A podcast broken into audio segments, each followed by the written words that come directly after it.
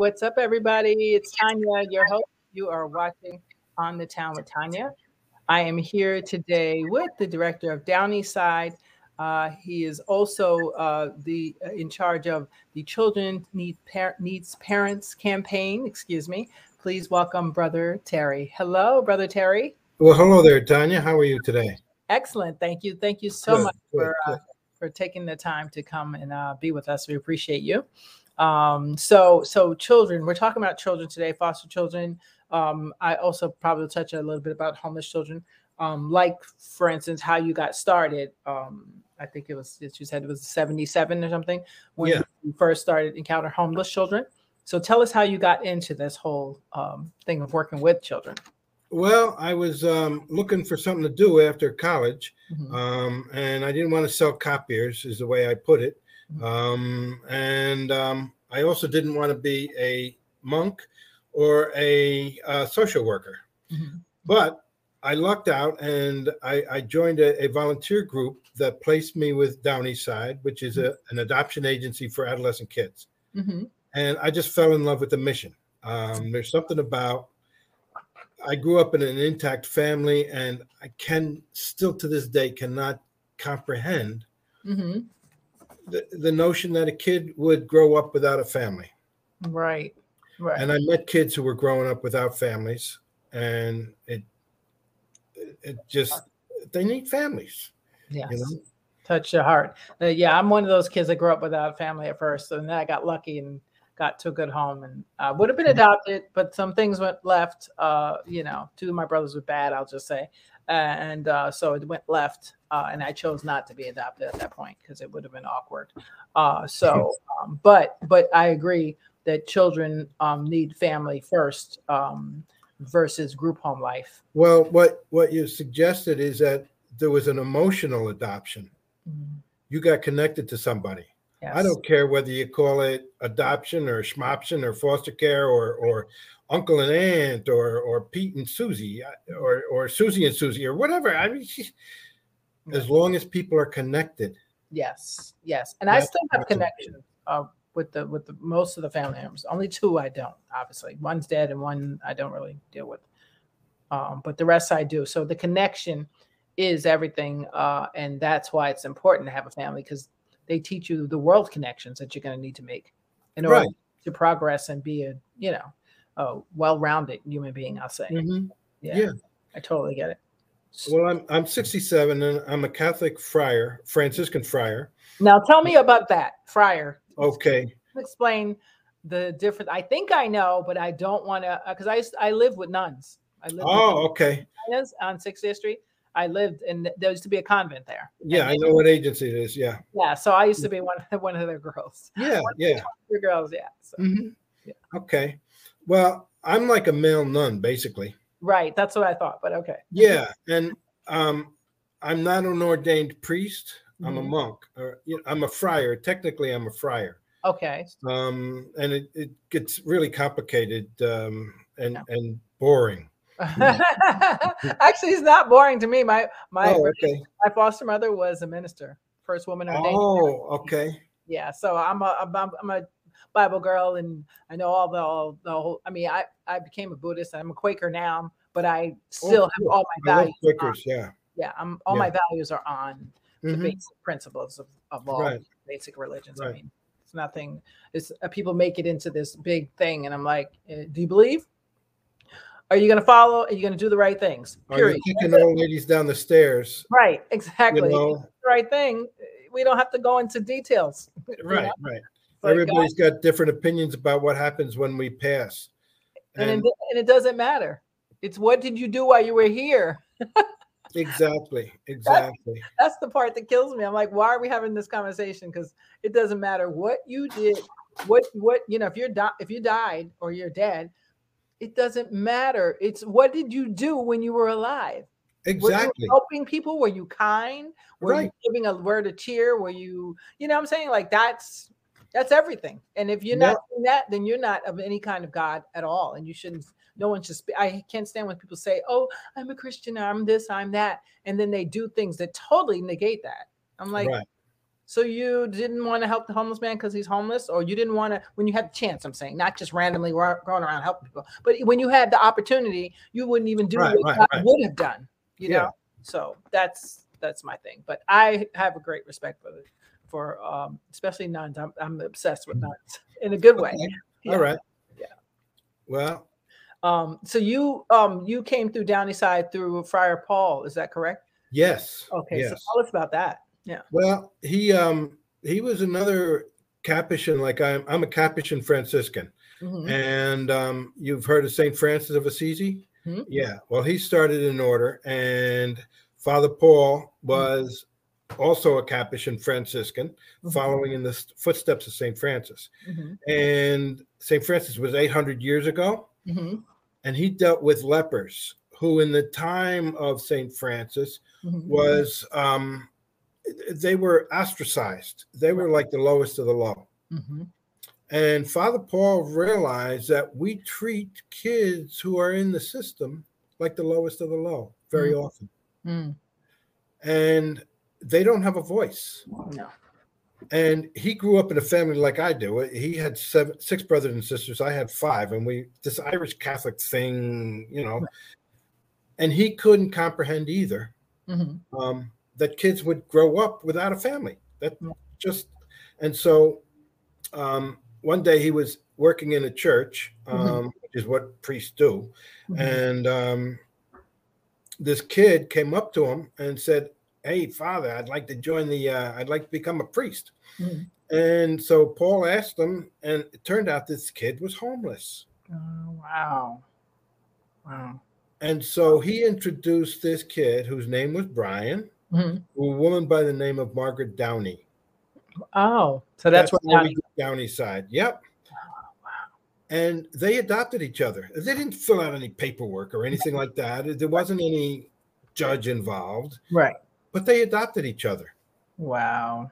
That's amazing. And um, that's how Downey side got started. And so adoption is an important tool that we use for many, many kids, for most kids. Mhm. Okay. Um, and and but it, it's it's important that the families and the kids get connected on an emotional level. Very important. And That's that's the crucial thing. Mhm. The paperwork is is is uh it, it can be important, but Mhm.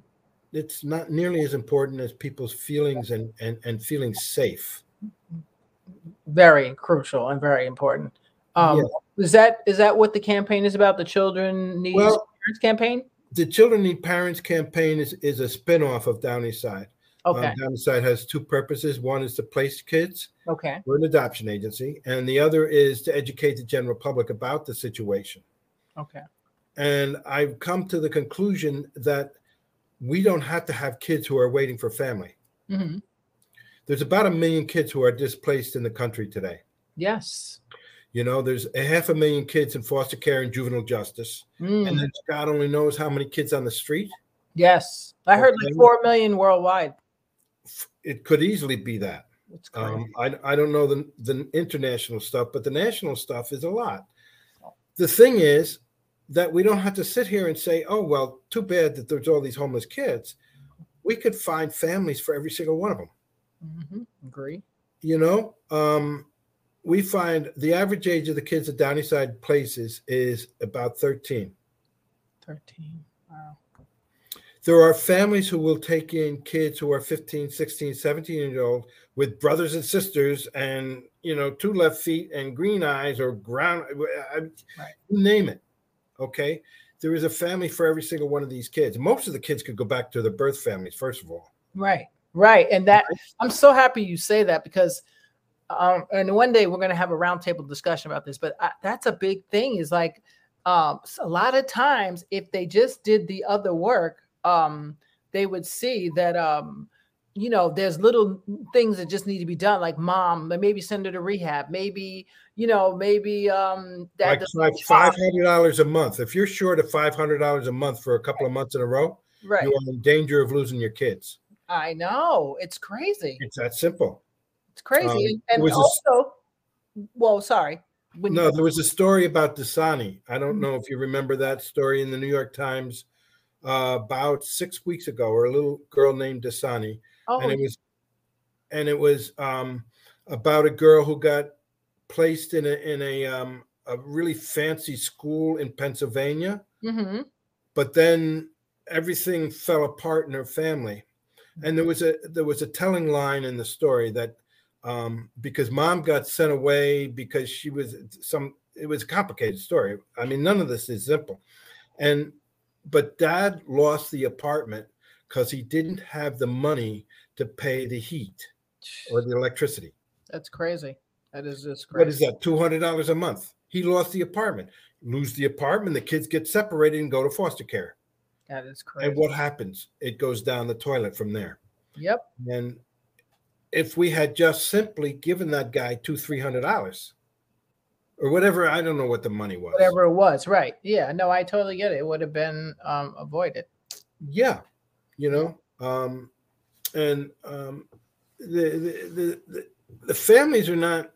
No family is is like I don't know who are the. I grew up with with the uh, Oz or Ozzie and Harriet and all those guys. I don't know who the the good families are today on TV. I got to find out. Um, but you know, we have these TV images of the perfect family. There's no such thing. no, You there know, every every family in the world has got Uncle Harry. yes. You know, Yes. um, and and there's nothing wrong with Uncle Harry, but he's he's having a moment. You know, Yeah, and yeah. um, and so every family has its moments.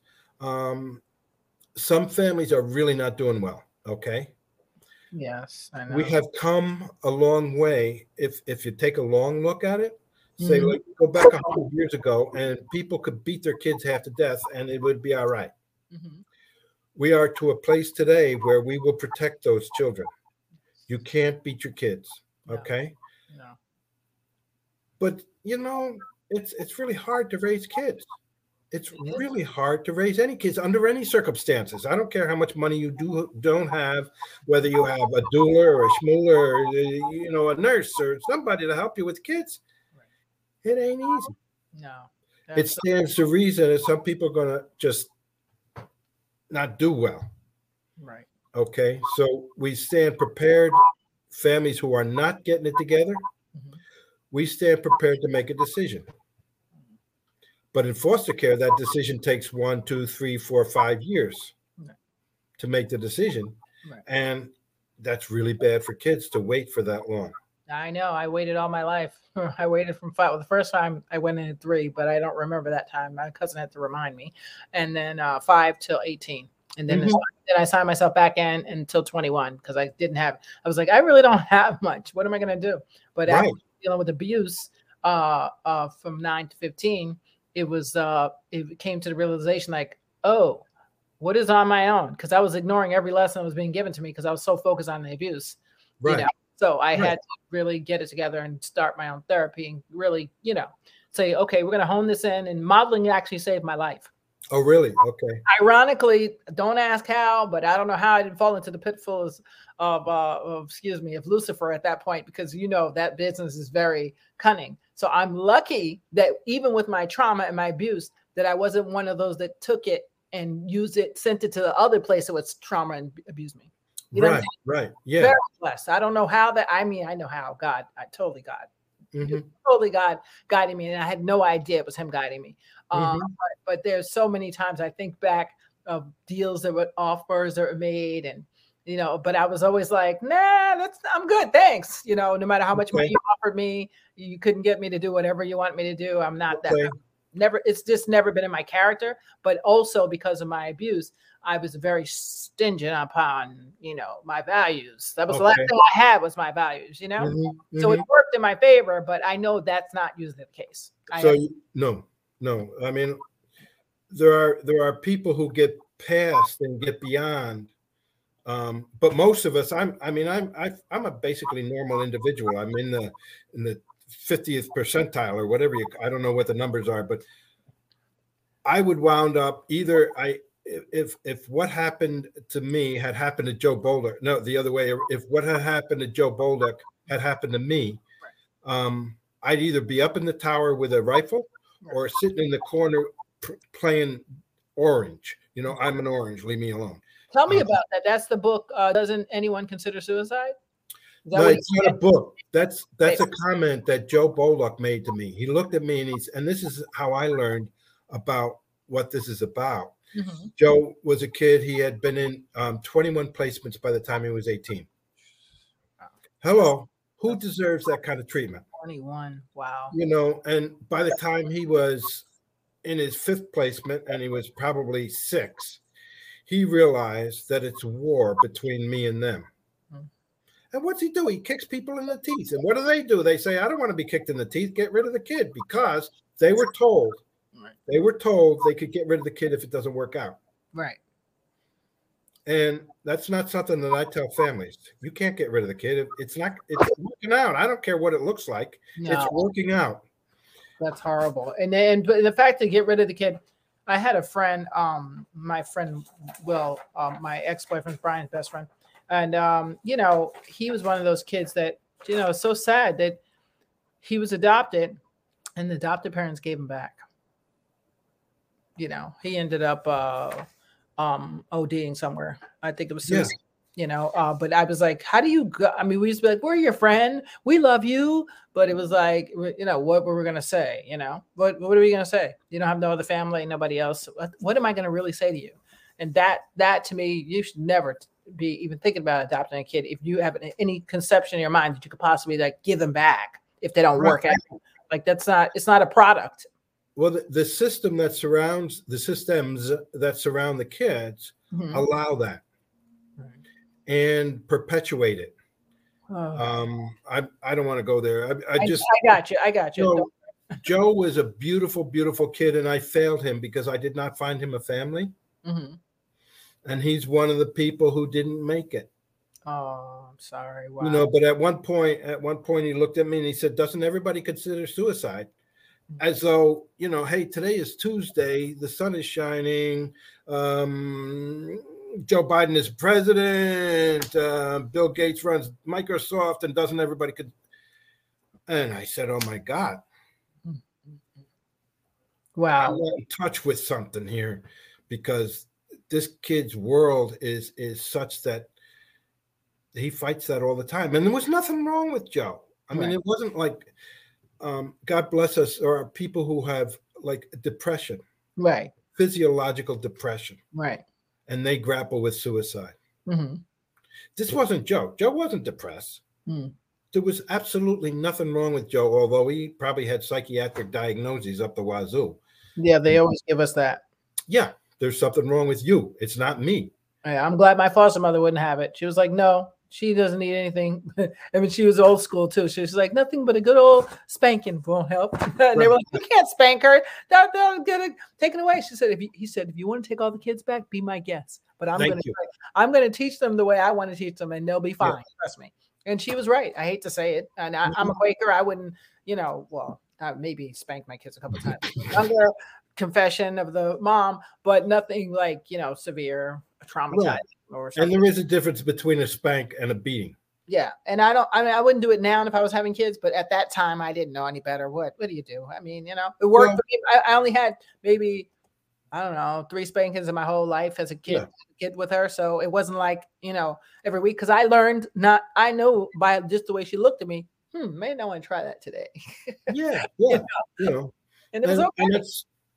I remember I got spanked once. It was one of the funniest things ever. It Mm. was it was great, um, because my little brother was getting spanked with me, Uh-huh. and um, my little brother started screaming, "Oh, daddy, daddy, it hurts too, Red, it hurts!" And He, hadn't even hit him yet. And he said, it hurts, it hurts. I can feel it already. I can feel it already. You know. And so I started laughing, and he, so did my father. And I said, "Hit me now," while I'm laughing. no, you didn't. I did. I Yeah. you. I can see you doing that. And so Hey, hit me. yeah, it was great. You know, it was a good spanking. You know, That's hilarious. I had a brother like that. It was like, oh, Yeah. hey, I'm ready to take a gun. I was like, what are you doing? Like you're anticipating this. He's like, God, I know I did wrong. I was like, you just you set yourself up for this great thing. Yeah. like I at least he owned up to it. I mean, right, right. that's the thing. But um, yeah. So so um, you had said something Anyway. else. Um, Oh, go ahead. Um, Finish finish that statement. Well, I, I, it- it's uh, just a funny story, Mm. but the thing is, it, there's a lot of families. Mhm. Um, families will take tough kids, and there are some kids who are beat up, and they're traumatized, and their behavior is not comfortable. Let's put it that way. Right. Um, some families have to put their kids in jail Oh God, that's horrible. because, I mean, there's certain things that you're not allowed to do. Yes, but also, but but uh, are they keeping in mind the severe trauma? I mean, there's kids who've been severely sexually abused so bad that I can't even believe they're still alive. Honestly, Exactly. Yeah. I'm like, whoa, you are what I call a miracle. Because But visit the jail. Visit the jail. If I your kid goes to jail, go to the vi- jail and make sure the jail isn't abusing the kid. If the kid has to go to a hospital, visit the hospital. Make sure the doctors aren't abusing the kids. yeah, That's what parents do. Yes, That's what families do. Mm. And so there are tough kids and there are families who can deal with the tough kids. Mm. But there's not that many of those, relatively speaking. There's 83 million families in this country. right, It comes out to 0.01% of the families right, taking a kid, and we're good to go. Mhm. It's, but people are not dumb. right, Families are not going to take a kid when you got social workers coming in to Mhm. tell them how to do it. right. Yeah, Not- but that's just that's a catch twenty two because it's like, here's the thing. I think it, it's a win win if you find a family that really sincerely was called to God to be parents. Like that's that's just it. Not Yeah. I I can make some money. Not well, let's just try it out, dear, like a vacuum cleaner. That's not the kind of person you need. They need people that say, This is my mission. I'm going to change a life somehow or another, and that's what I'm going Right. to do. That's what they need. And there are a lot of people out here, we're just not finding them. The people that they need to scrutinize, they don't. And the people that they need to say, well, all right, hmm, maybe it's a single lady. Maybe, well, now they did open it up so a single person could adopt if they wanted to. They Mhm. make it, they make all these crazy uh, rules, which are good ones for, to protect the kids, but people still get back past them. Like like Steinberg got past with Lisa, bec- and he was a lawyer. Because he was a lawyer, everyone just probably said they'll we'll just sign off on all his paperwork because Right. he's he's a lawyer. Meanwhile, he was abusing this poor He was, girl. he was also white. Uh, Well, that oh, it was good. Well, see, Mm. I'm glad you brought that up because that's a whole nother can of worms. I mean, if I can tell you from the 50s, I've been researching from the 50s to now. Oh my gosh, they uh, uh, they'll snatch a black kid out of a home quicker than you can say sneeze, blue. Yep. Yeah. Exactly. Yeah, it was. It was. It, I mean, what's her name? The reporter did a story on it. Uh, uh, finding, finding. What's the name of the girl? Darn it. Finding Lisa or finding. No, um, I have the book over there. Um, Yeah, yeah, yeah. I forgot the name of the book, but she was a New York Times. It was a New York Times bestseller, and she was a reporter. Um, and she did about the first case of this girl. What's her name? It's on the tip of my tongue. Yeah, I can't remember, but you have an idea what I'm talking about. But when I saw that, and I and I I talked to people in Australia who were adopted, people who were in uh, Ireland, and it's a different beast over there. Like parents were like 15, and so if you get pregnant at 15, you know the first thing they're gonna do because they don't believe in abortion, obviously, is they're gonna send you to that home with the Right, right, and right, you can right. live there, have the baby, quickly get the baby off, and go adopt it. So they may not have really even wanted to have the baby adopted, but they were adopted um, because you ain't having a baby in this household. Right, right, right. Yeah. And Yeah. so thankfully some of that is loosening up. yeah, it is. Um families are becoming much more uh flexible Yes, that's a good word. than they were say in 1950 the the i or the the image that people have Mhm. of what a family looks like Mhm. is changing Yes. some people are screaming that the life is going to hell in a handbasket well, it's sort of it sounds like it is, but I thank God I have faith. well you know um we've we've got movement we've got forward movement i think Yeah. um We do. and and and it's it, i don't know it's it's complicated um i'm i'm an optimistic person Yeah. in large part because of the people that i've worked with over the course of the last umpty ump years Mhm. um the uh, families who have taken kids the the the good ones okay Mhm. and there's a lot of them trust me Yeah. there are a lot of them you can't play with them. You got to tell them the truth. We tell them, you know, in Downey Side, you're going to not want to do this at some point. Mm. These kids are going to make you nuts. Mm. Mm. And you have to go through that issue because it's not the kids, it's you. Right. It's you. You've got to change your your whatever you got to change. Right. Change it. Right. So change it. What's the big deal? Right. Your hopes, your dreams, your expectations, if they're unreal, get real ones. You know? Um, and people do that. They change themselves. They they they change to meet the needs of the kids. Well, that's that's um that's a very I mean that's any parenting. I think when someone becomes a parent, they have to change to meet the needs of the kids too. So it's it's realistic. Um, yeah. What do you think about this? Um, so um, you know, I was talking to some former foster youth who we all started nonprofits. I have one too, not uh, Foster Kids Unite. Um, and we try to provide non-traditional services for aged out foster youth, like gift boxes, scholarships, whatever. And somebody else does um, mental health with them and pay mm-hmm. bills and stuff like that. So everybody has different things that we do. But we were trying to figure out why agents, big agencies, never call us to be in on the foster care parent trainings uh, because we can give more insight than they will ever have in their entire life.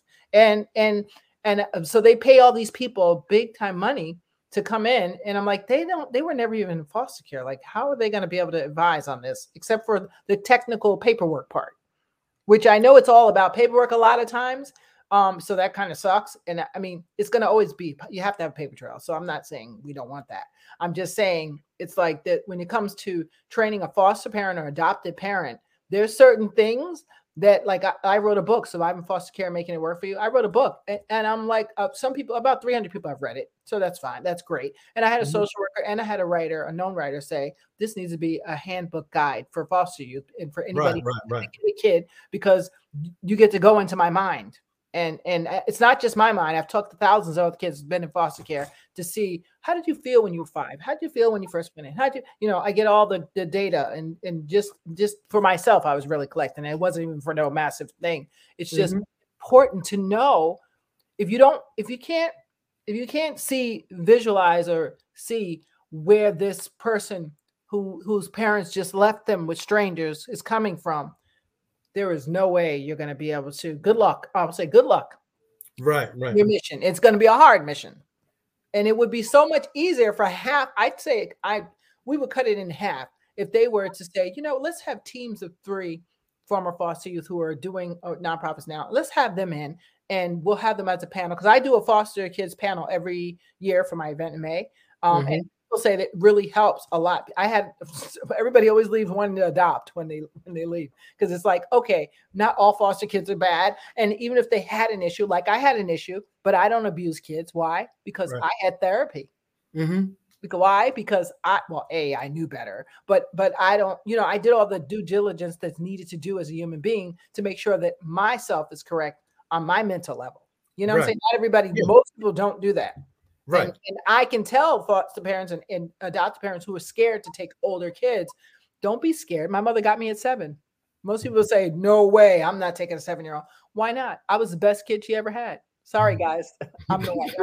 I hate to tell you that in Nashville or whatever. But yeah, but I'm the best thing ever. I mean, literally, I never gave her trouble. I never went to jail. None of us went to jail. Well, no, well, one for something was stupid, but nobody ever went to jail. You know, no, I, I mean, there's some others that had issues. Serious obviously, obviously if I got abused, two people had issues. So that's another story. But I would turned out a good kid, consider, I think.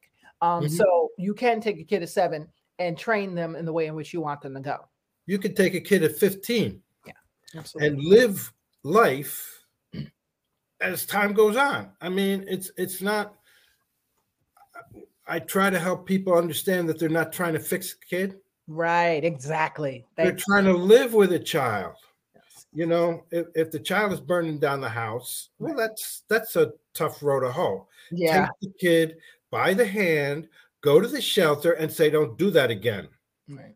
You know, I mean, yeah. It, it's it's not this is it's just like life in, in involve this child and this child's family or these children's family right. in your life right. expand your family and and make sure that you're allowing your children your new children Right. Connections to the birth family. Yes, and that's so important. Like um, you're you're hitting on all the angles of, of I talk about it in my book, um, but that's so important. Um, and and your siblings, well, not your siblings, the your your new adopted child with your birth family, right? That connection also is very crucial of how that dynamics played out, and it's very very important that everybody knows their role. Right. Often, oftentimes, it's assumed that oh yeah, well that's Aunt Janie, but but Aunt Janie may be a little seven thirty, and and nobody's told the kids. So he's like, she's so perfect, she's so great, and then she does something crazy, and they're like, oh my god, I can't trust this person. Now mm-hmm. they hate everybody because right. I wasn't warned about Janie. You see what I'm saying? So there's there's so many layers of um, adopting and taking kids in, but it's not bad or nothing to be scared if you know right. all if you know all the players and you know all the all the rules. Right. You know I'm saying well, you know everything about it, then there's nothing to fear. Right. But the only way to learn everything about it is to do it about 10 times. right. you know, um, it's my sister took in some kids mm-hmm. and they're beautiful human beings, mm-hmm. beautiful human beings. Um, one, one, uh, one of them was really severely traumatized when he was young. And so he didn't express it all that gracefully. And um, it was for some trying times in my sister's family. And they were experienced parents when they took these kids in. And they said, This is hard. This is hard. I thought I knew what I was doing, but they didn't. No, when that, especially when it comes to trauma, that's a specific, um, tailored, um, how do I say? That's a tailor. And actually, I'm gonna try to make that my niche because I'm very good at working with traumatized children. That's okay. like a thing. That's like a thing of mine. I didn't even know I had the gift, but it's, it's a special gift that I have, and I've been able to use. I used to be a substance abuse counselor, okay. but I, my work in different modalities. Let's just say, but mm-hmm. traumatized kids always draw to me like glue. But because I give them tools that they can work with, that not not just some dumb thing that people say, "Oh, it'll be all right," or you know, "Get over it," or whatever the typical responses are. Um, or the or my favorite is what's what did she say? Um, my favorite is, oh, how do you feel about that? It's like, how do you think I feel about that? I don't. I right. don't have any emotions. Like, you know, exactly. so yeah. yeah, I, I can I can assess quicker where a kid is in their trauma, and then that's really where you do the work. Because if you don't know what stage they're at, or if they've buried it so deep that they just refuse to acknowledge it, right? It's gonna keep coming out in school, hitting Tommy, knocking Tommy out, knocking yeah. him out, stealing, whatever. You know what I'm saying? Yeah. So so it's important to know all those elements. And I don't think, I know at least the basic foster care, they don't, I can't explain it. I sat in, I was going to do a be a foster parent and I sat in, I was like, oh, wait, there's no way I'm going to sit in these because I know way more than the trainer's telling. And I, and it's just sad that I have to, that I have to tell her, like, why aren't you telling them X, Y, and Z? And then right. I listen some of the parents, I'm like, they're not, I wouldn't even have them on my potential list but I have a I have a gift to see things that other people don't see. So maybe mm-hmm. that's why. Maybe that's not why I'm not. I'm kind of not good because I can right away cut out all your crap. I can be like, mm, nah, that's not going to work, and I can tell you why. You know, mm-hmm. um, but there's just some so many layers to this. It's not just get a kid and you and they got a home and be happy. uh-huh it's not that simple. It's no. it's got to no. be a perfect fit of the family feels that they can provide love and that it'll be a benefit to their family to also blend this love into their new family soup, right? right. The, I mean, the notion I, I shook my head at perfect fit. Mm-hmm. Um, I it, it's that's troubling to me, um, in the sense that we sit there and first of all, in when it's done improperly, mm-hmm. um, I'm making the decision as a social worker as to what's the perfect fit. Right. And this family and this kid, I think, are going to work. That's tappy. Okay. Mm-hmm. That's people will use the language perfect fit mm-hmm. in that situation where the social worker is making the decision. And that is not, that can't be a perfect fit mm-hmm. because the principles involved are the family and the kids. They're the ones who should be making the decision. Mm. There it is. And you know, I look at the the marriage rate. I mean, there's a lot of divorce going on, and these are people who are like saying I'm not going to get married so I can get divorced. They're they're saying I'm going to get married so I can stay married, Right. and then they get divorced. We, we don't have the same. We don't have a, a, a, a- algorithm to say, well, this is going to work. You got to be ready for the messy, Well, the long haul, I call it. the long haul. Yeah, you're 100 percent right. That's what it is. And nobody wants the law haul because after all the stuff going on in society, especially with COVID, nobody's got the attention span to be that focused that long. That's kind of how I equate all the catastrophes going on, earthquakes and weather things, and just weird fires in California and the Amazon, like weird Mhm. things going on outside of just you. Right. Now you got to bring this, all this other element into it. Nobody has, they just don't have, we want to have it, but we don't. Right. And with computers and being on a computer, we want immediate gratification right now. hmm And if we can't have it, oh well, get rid of it. right, right. Sad. Well, I mean, that's yeah. The thing is, is that there's a lot of people who can do it and are doing it and will do it. Mhm. Um, Def- you know, there's there's a lot of horror stories about foster parents who are doing it for the money or for the wrong reasons or to use the kids. yes. But I think the majority of foster parents are doing the best they can Mhm. for the kids with the tools that they're given Mhm. by a very broken system. Yes, it is. And well, the broken system, that that I remember you said that in something. The broken system, this is the thing. eh, We've been saying the broken system for since the 50s. I don't even know. And, and to me, it all boils down. Doesn't that come down to the people who run the system? And they're usually always the same people running the system, sadly say. Yeah, they look Not- a lot like me for just not for nothing. But I wasn't going to go there, but that is true. somebody too. has to say it. Yeah, That is true too. It is usually, I mean, I'm trying to think all the people I, all the systems I know. Uh, it is male run, uh, white male run. I Oh, think. Is Yeah. it? Yeah, I think so. I'm trying to think of who is not. Well, Gladys Carrion was running ACS for a while. Okay, so glad. She was she was a woman of color. Yeah, yeah, yeah. Um, and there was one other person I thought, um, but oh, uh, Mr. Little, Yeah. um, what, um, Malcolm X's brother. yes. Oh, okay, okay. So he, I'll say, yeah, say that's awesome. Yeah. Um, But- I- mhm, But they don't have the resources that they need. And if they ask for the resources they need, they get fired. Right. Mm, Okay. wow. There isn't a study ever done on the systems that Yeah, doesn't say that doesn't say it doesn't have enough resources. but that's that into a- Mhm. money. It doesn't have enough money. But no, but it has plenty of money. It's just the money they don't get. Trust me when I tell you, I did some research. There's money. It's just not going into my hands and your hands. It's gonna the top the top up. They make a lot of money, a lot of money, and that's what that's what that's the part of the system that I'm still mind boggled by. I'm like, you got people making 150,000 a year. They're getting their bonus and everything. And I I went to speak at a place in Ohio. I was so shocked. I spoke to about 300 kids, and I went and these kids were a lot of them from indigenous community they were um foster youth and um they had like jeans from like the 70s on i was like why Mhm. i said i'm not trying to be funny but why does everybody have clothes on that like right out of like some movie from like the 70s and they were like oh we don't get allowance we don't get this and we don't get i said what you don't get what about your clothes allowance you don't get a hundred dollars a month no we don't get that here i said please tell me you're you're just making that up so i went and asked the counselor and she's like yeah oh yeah they don't really have any money i was like but you got nice clothes you're driving a nice car, and I'm sure you live in a nice house. So how is that possible? That means that whoever's over you, it lives an even nicer life and a nicer car and a nicer. Right. You know what I'm saying? So I But said, you gotta, you, Tanya, you got to take a step back from that okay, because yes, I understand that there's a disparity between the different levels, mhm, but people fighting over chump change is what it is. Okay, because if if you look at family court judges in the city of New York, Yeah. they've got caseloads in the hundreds. mhm, You look at the social workers across the country, and they've got caseloads, and they'll brag, "Oh, I've only got 20 cases." mhm.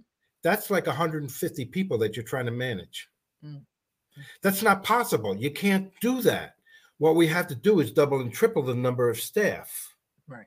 And then we have to train them right, because the kind of training that you could provide, Mm. they're not getting. They should be on a familiar name with, with Tanya right, and with some of your your colleagues who grew up in the system Mhm. and with other foster parents who know what they're talking about and adopted parents who know what they're talking about. Mm. You know, those are the people who taught me. Right.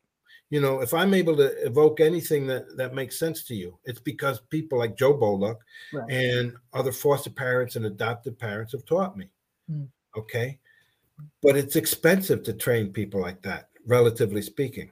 Yeah, but when I think about like um this person was trying to get me to open a group home, and it was like I looked into it and I was like they were willing to pay something crazy like ten thousand dollars a month for like per kid or something crazy. I was like, how much are they out of their minds? Where is this money coming from? So I know there's money. There's money. I don't know where it's going to, but it's somebody high Yeah, money because they ain't going to do the job for free. I already know the people that run these kind of corporations. They will not be doing. They're, they're not that nice.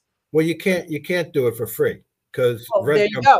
See, I do my work for free. I I do my charity for free, and I know when the people get high up, way I'm talking about way high up, they're not doing it for free, which tells me this money is somewhere because somebody. I bet you if I went through everybody's budget through a fine tooth comb, I'd find all the money, and and that's the part that kills me. Not just it's, it's I can't say which agency or nothing like that. I'm just saying a lot of them. I'm just they're shuffling dollars around and they're getting dollars. I know for a fact they're getting dollars. I know people who work. Oh, yeah.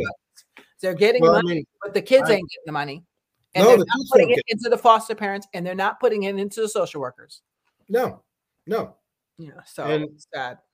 I take the minority position in this, and I, I don't think there's enough money in the system. Okay. So, um, but They I mean, we, we out have for to their retirement. so what? They might have taken it out for their retirement. I'm just They, saying. yeah, they, you know, I mean, I could be wrong. I'm not an accountant, never was. I know. I'm not an accountant, but I've worked. I've seen. Oh, I've seen some some Well, I've, I've, I've, I've seen the numbers too. You Yeah. know, um, interesting numbers. if you look at the big picture, you'll see there's just not enough money um, to do the kinds of things. We should have three or four times many social workers who are being trained by people like you. Right. You know, and so we should pay people like you to train the social workers. Oh, it would be so much easier for them and less expensive because what they do is they hire contract people out and they charge them. I've I they used to I used to have somebody um, get the contracts from the state, right? Mhm. And they would hire me and pay me less, of course, to Right. do the same thing. I was like, why would they hire her to be in charge when I already know how I know everything you need to know? right. And I and I got extra tips because I've been in the system. I've worked for you know worked for the system. I've been all three angles, so I know what everybody needs and what will make everybody happy. But Yeah. they, they still bypass us like, eh, that doesn't matter. And I said one day when it all collapsed, they'll be coming back saying, where are those former foster youth at? Because we need to figure out how to get this to the right level. I just Well- find it's like it's like if I I wouldn't have a bunch of men um tell me what to do with kids either because I'm like, you need one woman, at least one estrogen, just one, one, one piece of estrogen. You need one estrogen. Come on. I mean, you need a mom. So I, it will, that's the, that's how I feel about foster care. They have all these people running it, uh, and I'm talking at the highest level, um, running it, and they're not even considering the people that really know all the little fine holes that are in it. We can see it so clear. And but I so, so it says to me they don't want to fix it. That's that's what it says to me because it just not and that's not every agency. That's some. Right. On the mega level, we don't want to fix it Right. because it's about brown and black kids. I mean, that's on on the the top top level. oh, I know. Um, and um, and I'm not even talking about the people who are running the system with names. right. I'm Exactly. talking about society Mhm. disvalues Oh, women and children of color. absolutely. And you know how I know?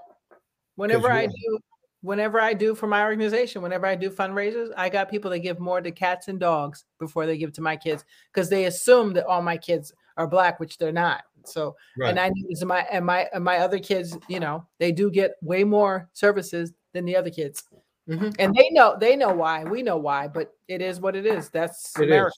You know, Yeah. it's and welcome it's America. but on the other hand, I'm thinking back when I started working in, in child welfare, Mhm. people would not admit that they had been in foster care. Wow. Adults were ashamed of having been in foster care because there's something wrong with them Yes. and there's something wrong with their family. Yeah. Well, a we lot have of come to a place where people such as yourself can Mhm. say, "Yeah, I was in foster care," Mhm. and what of it, or whatever your approach is. Yes. Um, when I when I started, people didn't know that kids bounce from home to home to home. Yes. Not a clue. Most of the time, when I'm talking to people who don't know anything about foster care, Mhm. and there's a lot of them, Right. they're aware that kids bounce from home to home to home. Mhm. So there is slow but forward movement. I mean, that's 40 years of banging the drum. Well, they- I mean, here's the thing. Like, so in my community, I reach out to like the churches when I can because I know there's a lot of people that don't know anything about foster kids. Right. So every year I have an event and I invite people that I know have no idea, like the seniors group at the Presbyterian Church or the so and so. And I speak for the Katona such and such in this place. I speak for those people and I and I don't even charge anything. I speak sometimes they give me stuff, but I don't I don't care about that. I care about do you need you need to know the message because you never know when you're going to encounter a foster youth or a youth without a parent. Right. And if you c- encounter them and you don't know what to say, that might be the prevalent moment that changes their life for good or for bad. Either way, flip either way. And that and I say that because as a child growing up as young as five, I remembered every adult adult that I encountered that was a bad experience, meaning that they just ignored me or that said, Hi, how are you today? What are you doing? And and they recognized me. I, Mhm. I remember that. So so it's so important. Um so so many elements of this is just um important. Um but Well, invite me to your next event, please. Oh, absolutely. May at the end of May every year we do the same. We had a, a foster survivor book panel. Everybody had written a book. It was fabulous. Really? Oh, it was Wow. fabulous. We, we recorded it and we send it out when people need it. It was Okay. fabulous. Yeah, it's fabulous. Yeah. And we're going to do it again this year because we find that people really learn in the community when they hear each of our stories. And they learn something. Like one lady said i she actually came into the meeting when i when the la- this time we had to do zoom last two times because of the pandemic. But um, the last one before that a lady was just walking by and jogging and said yeah she just wanted to go in. So she went in the library and she came past the room and saw all these people. It's like 80 people sitting in there. Sometimes Mhm. 100 depends on what, what i'm doing. And um, she stopped and she heard something with foster kids and adoption and I just so happened to have a lawyer uh, speaking about adoption um, that that that year, and Mhm. uh, she stopped and she she said, "Can can I sit down?" I said she was in jogging clothes. I said, "Of course." So she sat down and she stayed through the whole thing. And when she was done, she was like, "I'm gonna. I've been wanting to adopt forever, forever. Like it's been a thing." And Right. and like the spirit like called me here to the and I just I normally never stop when I'm jogging, but I just stopped something to go in and I went in, then I looked at the book, then I heard this thing talking about foster kids, and I said, Well, then I came in and sat down, and this woman said everything that I needed to know. Thank you. And so she took her card and she said, Oh, I can arrange adoption for you, we don't charge. Look at that. She would never, she said, I didn't never knew the information I needed to know. I have a few Mhm. people tell me that. I don't know, Okay. like, you know, Right. Well, that's knowledge. I mean, when when somebody calls calls us up and and and they're saying I'm interested, Mhm. I assume that they probably, unless they've had the experience, Mhm. they don't know much about this at all. You Right. know, and their their hopes and dreams are based on God only knows what. Right. Um, but it's it's not based on the needs of the kids. Right. Once once they get introduced to the kids, Mm. Then they can have a realistic belief and hope because you got to be hopeful when you walk into it you know absolutely. um and it's the kids who tell the story i Mm. can't tell a story Right. you know Right. Right. um, Well, tell me about this. Um, you had said this quote. Um, the academic world has yet to catch up onto the foster care to prison pipeline. Tell us Right. about that because that's that's big. um i mean i'm not an academic so i can't speak for the academic world all i know is when i went through school which was just a few years ago relatively speaking Mhm. they didn't talk about foster care No. you know because i got i took my msw at, at 50 or 55 or something like that Mhm. and they didn't talk about foster care it wasn't an issue Mm. you know they still don't Wow. at this particular school um, much less talk about the fact that a lot of the people who are in jail were in foster care or should have been. You know, um, yes, it's, it's like I forgot the I, I would have gone to jail. I would have gone to jail, except for my parents wouldn't let me. you know? Right. Yeah. Yeah. No, it's a high number. I forgot the stats on it, but it's a high number. I worked in a jail, uh, and um, yeah, a lot of people that I talked to had been somehow touched in the system somehow. Yeah, it's, it's crazy, but it's almost like it, it, They say you can actually tell. Um, uh, uh, the cops can actually tell which kid will be uh, coming to see them by a certain age. I forgot how they.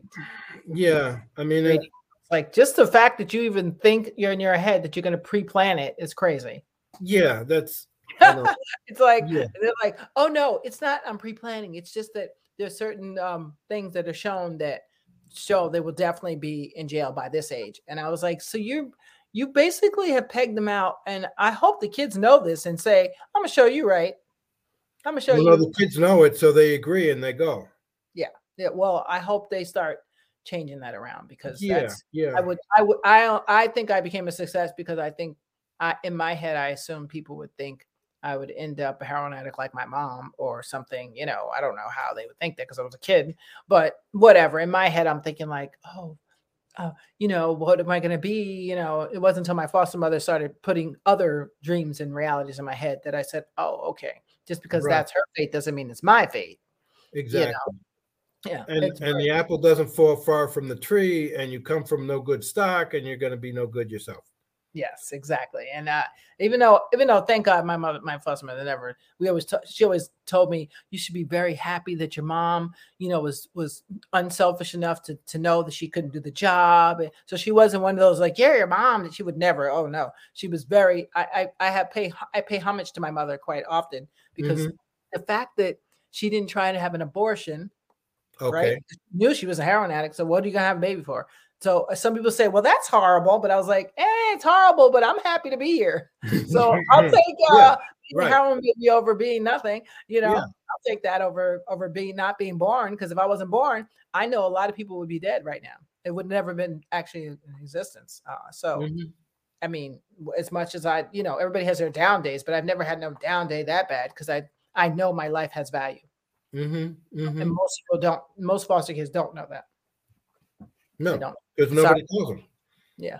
I mean, I know my life has value because I was told a lot of times, a lot of different ways, right. for a long time. Right. And it still occurs, you know. And I'm 67 years old, and thank God I got good health. But I don't have a wife. I don't have kids. I don't have a husband. I don't have anybody in my life because right. uh, right. I'm like a monk, you know. Right. right. Right. But I've got nieces and nephews, right, and brothers oh. and, and, sisters. Oh, you know, and I've lost three brothers. Oh, and it really hurts. Yeah. And they, I haven't lost them. Mm. I still have them. You'll see them.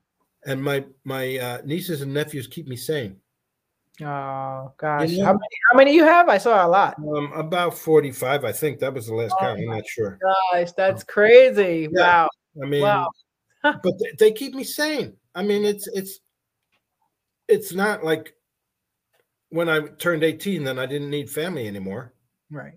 No, I'm I'm not 18 anymore, and I really need family. I need it more than I did when I was 18. Yeah, you know? I, I see that too as I get older.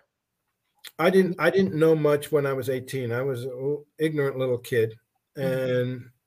my parents, well, my mother, she watched out for me, mm-hmm. you know. Mm-hmm. And um, I remember once my and I tell this story all the time. So um, I was I took a year off of college, right, to find myself. Well, I, mm-hmm. I'm, I'm, i think I found myself by now, but mm-hmm. when I was 22, after the year, I hadn't found myself, and my mother was not well, and she was too sick to deal with an idiot 20 year old kid. Mm-hmm. So she told my big sister to tell me to go back to college. My sister calls me up and she says, "You got to go back to college." Ma said. and I said, uh, "Okay." and it was like here's a 20 year old kid and i just went back to college. And it was a lot simpler in those days um, to go back to college. But you know that's what it took. You got to right. go back to college ma said and that saved my life. I don't know where i'd be, i don't know if i'd be alive. Well look at that and see you you see the the importance of a sibling? Yep. And that's that's another piece of foster care. Sibling sibling separation drives me Hmm. insane because um as your sister was able to coerce you into doing what was needed to be done because the matriarch was sick and couldn't Yeah. couldn't do the, the the banging out of like, come on, kid, let's get it together here. Uh, she couldn't do it, so the sister did it. And, and now imagine if we don't have our siblings. The, our siblings keep teach us so much. Of, actually, everybody in the family has a dynamic role. I mean, we learn this in addiction, but just in general in foster care, uh, a lot of people don't realize everybody in the family is a very intricate role in that human being developing to the highest height that they can. Mhm. So if I don't play my role as auntie or sister or cousin or brother or sister, that that that's a ball dropped. Yeah. You know what I'm saying? So your sisters could have said, I ain't doing that, ma. I gotta worry about my own life. She could have been like selfish and like, I'm gonna do my own thing. But she stepped up her game and you were like, you really respected her, obviously. I was afraid. Fear does wonders. I know. You know, it worked. You know. Afraid. I like that. if you're watching Sister, he's just playing. Oh yeah. Um, Yeah. but, No, uh, I wasn't afraid, Pats. No. That's hilarious. But Well, she's one of my like you- heroes, actually. I can tell because you wouldn't have listened to her if she wasn't. There's no way you would you would have did total opposite. Well, it Yeah. was it was also my mother had put 20 years of discipline into me. Hmm. You will do what you're told, child. Right. That's how You- This decision has been made for you. You're not making that decision. You are going to do what I said. That's the way it was. And that's the way kids need that. Kids need that because like I was I was I was a good kid, you know. And um but I wasn't making good decisions Mm. because kids will not make good decisions because they can't. Mhm. That's how they're designed. Exactly. They're not designed to make good decisions. right. You know, exactly. I mean, uh, they do in, in, in certain contexts. You know, would you like a peanut butter jelly sandwich, or would you like a peanut butter sandwich, or would you like a jelly sandwich? That's your It's choice. like it's like uh but you can't say, yeah, you can't say what would you like to eat. right. You, you, you narrow it down. You know, for a five year old, Exactly. No, exactly. It's they need guidance. They need guidance. So, so Anyway. um, what do you see uh, for foster youth in about five years? Like, what can we do as a community to protect them first of all, and nurture them and gu- and div- and guide them to their divine greatness? Um, on the macro level or the the micro level, Uh, you got you got to Mm-hmm. Macro and micro. Okay, well, um, micro is we need people to reach out to the kids the way the kids are. Mhm, You know, if somebody can be a uh, a mentor, mhm, can be a mentor, mhm. but if you can raise kids, Mhm. go get a couple and raise them. You know, um, it's it's it is complicated, but it's not complicated. These are kids that need families, and there's a lot of them. You know, relatively speaking. And if you get a kid who should be back with his birth family, get the kid back to their birth family. Right. You know, and the social workers and the judges let them understand. You know, you got to educate them. Right. But if you've got a kid whose birth family has fallen apart for the next 10 years or whatever, hold on to the kid and help the child reach his or her or their beautiful, beautiful legacy. Mhm, Okay. mhm. On the macro level, I think we have to do two things. I think we had to triple the budget. Yeah. Going back to that discussion. Mhm, But you know what we should do mhm. is we should stop giving kids to the government. Mm. Mm. if we stopped giving kids to the government and gave kids to people, Hmm. Hmm. we would change the system immensely. Giving custody of a child to the government is like giving custody of a child to Microsoft or General Public or General Motors or or Apple Computer Company. Mm. They can't raise kids. No. The government can't raise kids just because it's called the Department of Social Services doesn't mean it can raise kids. The government can't raise kids. People raise kids. All right. And so if we were to eliminate custody by government, this is like uh, three people in the world know this, understand this, Mhm. um, and agree with it. So it's a minority position. But if we were to eliminate third party custody, governmental custody, um, uh, would that be privatized then? No. Oh, no. Okay. That was like, wait a minute. So who would be the so if a parent kid could not be with them anymore, who would be the person? You know what I'm saying? Um, foster parents. Give them legal custody. Uh, okay. You could Got do it, it temporarily. You okay. could do it temporarily, right? You could do That's it for a weekend. That's but true. Who's, who's, in charge of this kid? Now, if That's the government I've is, seen some cases where kids got adopted and the agency had no clue that uh that the parent let me see how I get it right that the parent had um told the kid to leave and um so the kid's been out there and they're getting money for the kid yeah, for a long time. There are people who should not be adoptive or foster parents. Yeah. Okay, that's clear. The system is not screening them out very well, is it? No. No, no it's not. They need somebody like me who's got a third eye. Well, what you do, what you do is you say, okay, folks, you can't throw the kid out. Right. And that screens a lot of people out. They say, I can't. Well, I don't want to be involved in this. We say, okay, goodbye. Right. But when, like what you were saying before, mm-hmm. don't throw the kid out. Yeah, it's crazy. That, that's a game changer. A lot of people say, well, yeah, but I thought foster parents could let the kid go if if the kid is misbehaving. And if the answer is no, you can't, you know, right. that screens a lot of people out. Yes, it does help because if if you're the chief cook and bottle washer, not everybody wants to do that. But the people who do are good at it. Right. Hmm. You know? Wow. Thank you. Like wow. you, like your foster mom. Yes, she was very good. She did, she had over I don't know over she had probably over 15 kids total probably in her lifetime probably. Uh, but and I didn't find out till later that her mom died when she was young and she became like an orphan. Her grandma grandfather raised her on okay. a farm. So that's why she was very independent, had her own house very young, uh, mm-hmm. uh, something like 18, something really young, had her own businesses, like okay. very young. So she always wanted to help kids because she knew what that felt like. Mm-hmm. So yeah, yeah very important very important. Um, so i appreciate you so much. Um, you know i see here you said uh, on the lower are you down by the lower east side? I'm in the lower east side yep. Oh you play the I guitar i see. I do yeah that's a that's a great that keeps me sane helps keep me sane. My that's family right. keeps me saner but i play right. the guitar for my family so it kind of works together. Well, we thank you so much for coming on the town.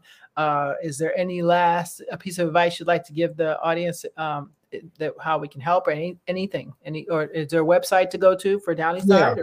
Downeyside.org. Downeyside. D O W N E Y. S I D E mm-hmm. dot org. Got it.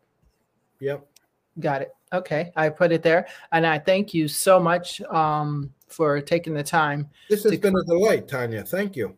Been a pleasure. I really appreciate it. I didn't play any of my. We usually do Sketch City, but I didn't play any because I wanted to talk because I was late getting up. Sorry, guys. Uh, but we appreciate you so much and hang out for one moment as we end. Um, thank you guys for watching. I'm trying to see who's up there. Thank you, Norma. I see you up there. Uh, some other people I can't see who it is, but thank you very much for taking the time to watch. And um, you, you know we also have it on podcast, so please make sure you go to YouTube, like and subscribe. You can watch us on Spotify. Um, and thank you guys. I'll talk to you soon. Hang out for a minute.